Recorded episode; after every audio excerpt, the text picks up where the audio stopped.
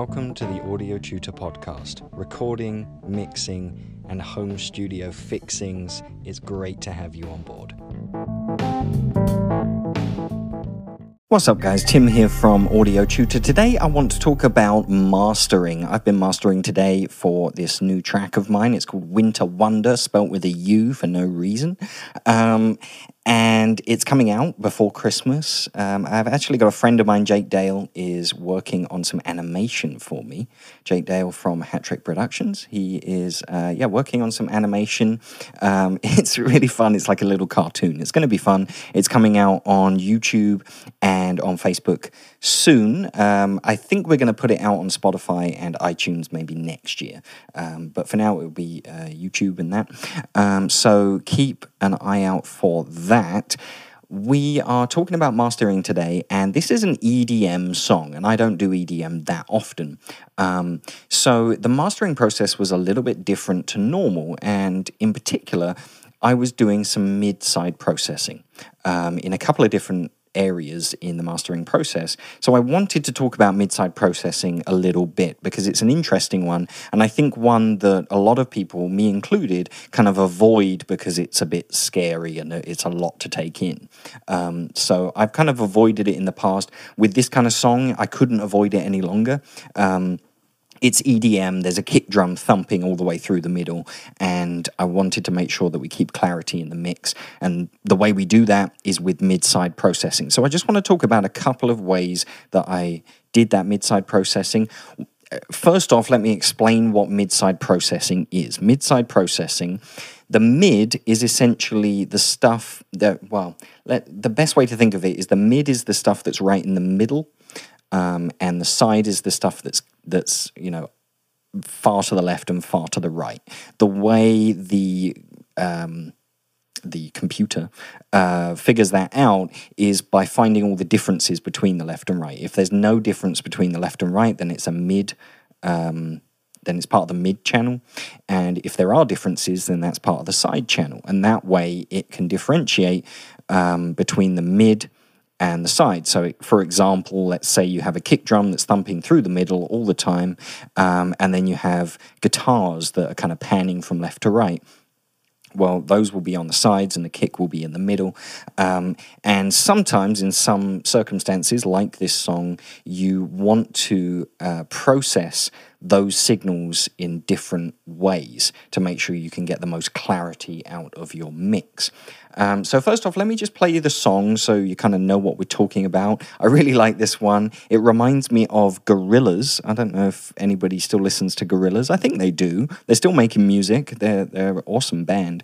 Um, and yeah, it kind of reminds me of that. It's this sort of indie EDM kind of vibe.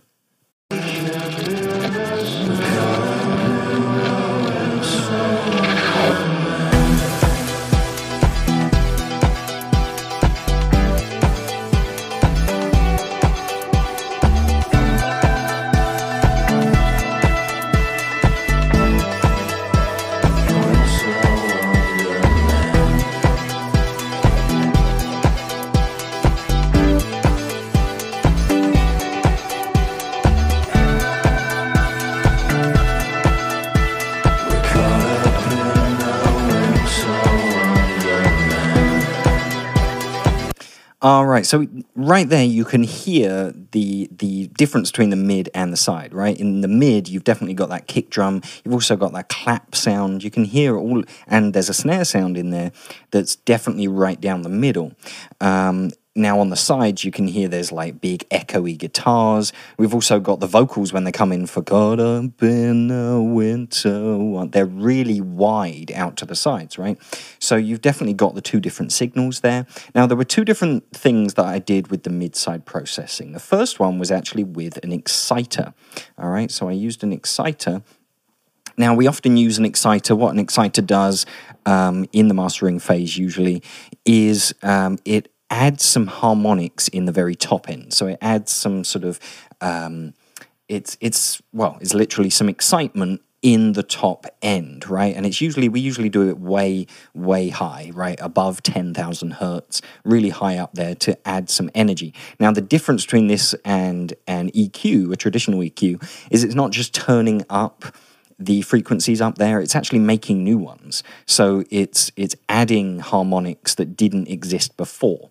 Um, with clever digital technology. um, so, what I did here, you can see in the mid processing here, and the way you set this up, by the way, with any of the uh, plugins that can do it here in Logic, you just grab your your um, plugin here and you see it says stereo or dual mono. If you click dual mono, then it comes up like this. It usually will automatically be a stereo uh, split but you can go into this little wheel um, and hit mid side, and that way it's going to split it up between the mid and the side signal. So you can see here for the mid signal, I didn't add any harmonics, I didn't need them. Whereas the side signal, is more where all the fluffiness is, right? That's where all the echoey space and everything is, is inside signal. So I added harmonics there, 12, uh, 12.6. Now that is actually the preset that comes up as sizzle um, actually preset it to uh, 12.6 and that was very nice right? Um, so at 12.6 and I, I took it down. The preset was at like 130% something like that. So i actually took it down to 72 and it sounds really nice. It's on the color one. It, it sounds really nice but i only did it on the side channel to bring more of that that um, sizzle uh, into the, the side signal, into the reverb, into those, um, into the width there, right? So you're getting more of that that sound in the the the side uh, channel. So that's the first thing I did. All right, so let me turn that on and off. Um, and I would recommend you grab some headphones to be able to actually hear the difference here because we're talking about a real stereo signal. So, um, stereo signal is often really easy to pick out and pinpoint when you have headphones on. So have a little listen. I'll start with it turned off and then turn it on for you.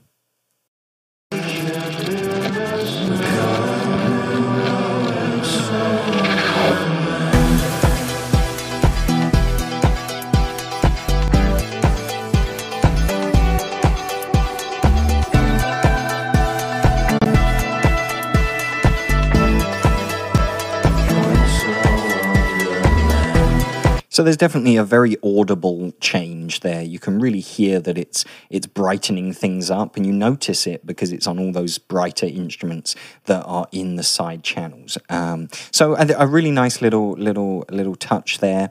Uh, then I had this ultra channel that was just doing some analog. I love. There's a preset on this called Analog Juice. It's my favorite. I love it. So it just does the saturation on this one compressor, and then we have the X format there doing some like like a tape saturation. Uh, it's a lovely preset. Just to add some of that, um, you've you've just added excitement. Um, and the problem with adding things in the high end in a digital world is things get a bit harsh and and like too crisp. Um, so I always, if I'm if I'm adding anything in the in the top end digitally, I will always add in some sort of saturation to bring us back into the analog world. Um, then this is the next bit of mid-side processing I did, and this was in the limiting. And I've never done this before um, on any other song. I've never really needed to, um, but it's a great technique that I'd, I'd, seen done elsewhere. And I thought, you know what, I'm going to have a go at that, and it turned out really nicely. So again, I did the same thing. I opened up this limiter. It's just the stock limiter here in Logic, and I went to the dual mono setting again. I set it to mid-side. And then here on the mid, what I what I knew I wanted to do, these are kind of the presets that I, I always use when I'm using a limiter, right? Uh, minus 0.5, I do the precision mode, I do the true peak detection, the release is as quick as it goes, the look ahead I usually just leave alone. Um, but what I knew I wanted to do was have more of a limiting effect um, in the mid channel because we've got like the clap and the kick, and you want that to be fat and loud, right? And then I knew that I didn't want that to be affecting the side channels right? Because let, let's think about it. We got we got all of this delicate space, all these uh, delicate echoes and fluffiness happening in the side channels, right? With those nice guitars that are echoing everywhere. There's there's a synth in there that's going panning left to right. There's all these things happening and lovely reverbs, and I've worked hard on these reverbs. That I want to sound great, right? And if I have a kick driving through and a clap driving through, well, a limiter is going to be turning down the whole mix, right? Every time that clap, if you just use a traditional limiter in that stereo format, your limiter is going to be turning down the whole mix. Every time it hears that kick drum really loud, right, it's going to turn down your whole mix, which means it's going to be turning down your um, your nice uh, reverb, your nice guitars, thing, things that are out to the side that you don't want to turn down, right? You've got that lush space. You don't want to be messing around with that, um, spoiling what you've been working so hard on, kind of thing. Um, so I knew I needed to split the channels up. So essentially, what I've done here, um, and I'll, I'll, play it through for you, you'll be able to see um, that the the uh, here on the mid channel, we're actually reducing quite a lot. Every time that kick and clap come in, right, you see a, re- a big reduction. Um, and then on the side channel, not much is happening at all, uh, which is good, which is what we want because we don't want to really be messing with the nice space that we've got. So let me play it through for you and I'll, I'll kind of give you a little uh, show and tell of that one.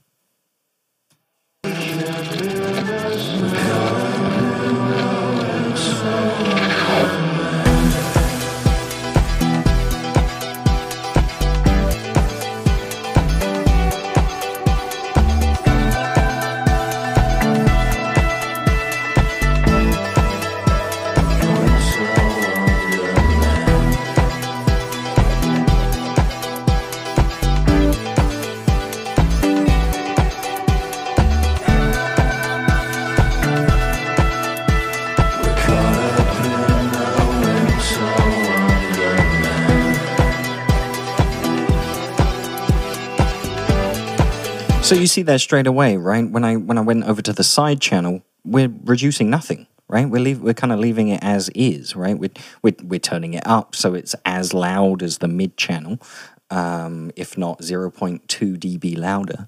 Um, but we're not reducing anything. We're not messing with it. We're not compressing it any further because we didn't. We don't need to, right? We just wanted to get that thumping kick through. We wanted to get that energy through without messing with the side signal. So, really interesting stuff here. The first time I've actually done this, as far as I can recall, um, in a track of my own, uh, because this is more of an EDM vibe. So, uh, really interesting stuff there. And and of course, you saw in the mid channel we were doing like three to four dB of gain reduction, uh, mainly on when the clap was coming in. That's clearly a pretty loud clap, um, and also when the bass and the kick were hitting together.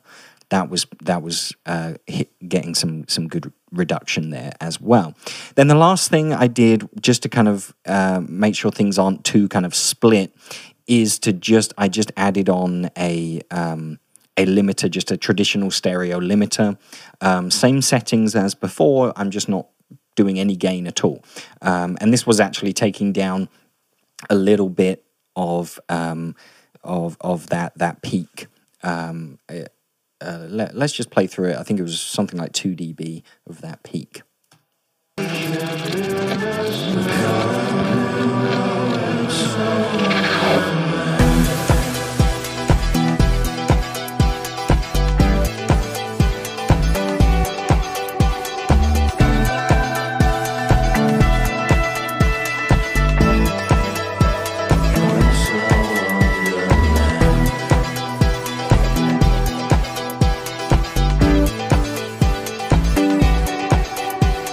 There you can see it's between kind of one and a half dB up to maybe three.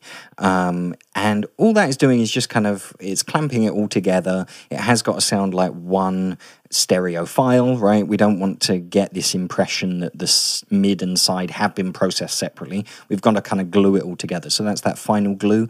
And then I was really happy with it. You know, I, I from there was just referencing back to uh, my reference track by Gorillaz and it sounded pretty good. It sounded like like it would stand up as a good contender, and that's kind of that's all you want, right? With a with a master is to to have it stand up as a good contender against other commercial songs that might be on the radio or you might be listening to on Spotify, right? So. Um, I'm going to just go through and um, kind of take those things off and put them back on again and kind of show you where we got with this master.